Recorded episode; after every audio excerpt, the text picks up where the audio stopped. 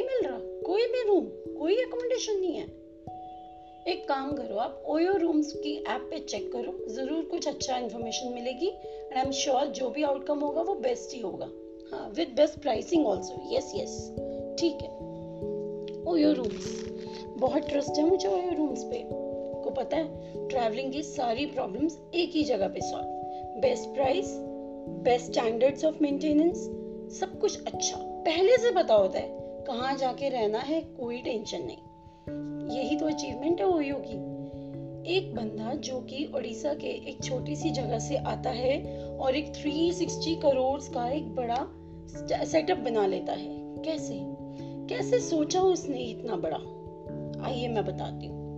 When Mister Ritesh Agarwal, I'm talking about, when he was small, when he was young, he wanted to study his career, he wanted to take up his career in coding. उन्होंने जब पहली बार computer पे कुछ languages सीखी, उनको बहुत interesting लगा, उनका इंटरेस्ट डेवलप हुआ। उन्होंने क्या किया, अपने बड़े भाई से कुछ प्रोग्रामिंग की बुक्स बोरो करी और उसको पढ़ लिया पूरा। तो कुछ लैंग्वेजेस तो उनको स्कूल में ही सिखाई गई थी, कुछ उन्होंने खुद से सीख लिया और कुछ उन्होंने गूगल बाबा की हेल्प ले ली।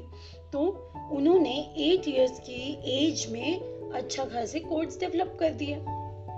ग्रेट, उन्हें लगा बस यही है रहा तो जिंदगी की। लेकिन देयर वाज अ ट्विस्ट, उनकी फैमिली ने उनको कोटा भेज दिया पढ़ने के लिए। अब जब वो कोटा पहुंचे तो उन्हें लगा कि यहाँ तो कोडिंग नहीं हो सकती, तो उन्होंने कुछ और सोचा। फिर उन्होंने अपना पढ़ाई की तरफ ध्यान देना शुरू किया। फिर वो वहाँ से दिल्ली आ गए कि नहीं, मुझे तो कुछ अपना बिजनेस करना है।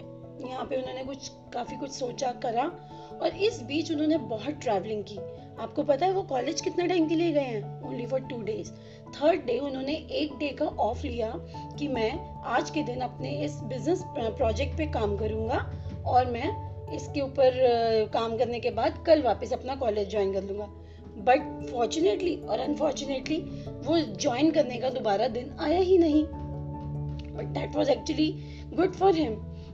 उन्होंने ट्वेंटी इलेवन में एक Oravel Stays के नाम से एक कंपनी लॉन्च की, जिसको कि अकोमोडेशंस और होटल्स का थोड़ा बहुत उसमें काम मिला, लेकिन it didn't take up as per his expectation. तो उन्होंने फिर से इस पर स्टडी किया, फिर से इसमें कुछ कुछ काम किया। अब उनको चाहिए था पैसा, तो उन्होंने क्या किया, थील फेलोशिप में पार्टिसिपेट किया और उसमें ही was among the top ten. तो उनको हंड्रेड थाउजेंड डॉलर्स जो थे वो मिले वहाँ से as a boost to his startup. तो उसके बाद उन्होंने उसमें वो पैसा इन्फ्यूज़ किया अपने बिजनेस में and he took it to the great heights. तो इस तरह से उन्होंने ओयो रूम्स का जो है वो सेटअप किया। अब उन्होंने ये सेटअप क्यों किया?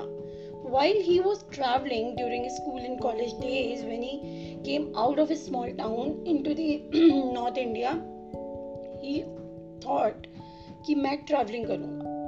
उन्होंने travel किया, लेकिन वो जब भी कहीं जाते थे तो उनको main problem यही आती थी, accommodation। कुछ standards अच्छे नहीं हैं, कुछ crap सा accommodation है और crap सा ही food stuff है। तो उन्होंने इस बारे में कुछ सोचने सोचा करने का, उन्होंने इस प्रॉब्लम को सॉल्व करने का सोचा। तब उन्होंने बहुत सारे बिजनेसेस के बारे में जब वो पढ़ रहे थे तो उनको एयरबीएनबी के बारे में पता चला और वहाँ से उन्होंने उसी का एक इंडियन फॉर्म जो कि Oravel Stays के नाम से वो लाना चाहते थे, जो सक्सेसफुल नहीं हुआ।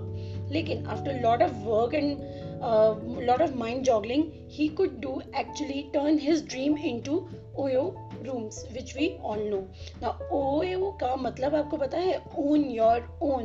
दैट मीन्स आप अपनी एकोमोडेशन अपने हिसाब से चुन सकते हैं। और now he is planning to make this OYO venture as the number one hotel chain in all over the world. So I wish him all the best and I know he will definitely achieve it. So that's about this startup success story of OYO rooms. Thank you.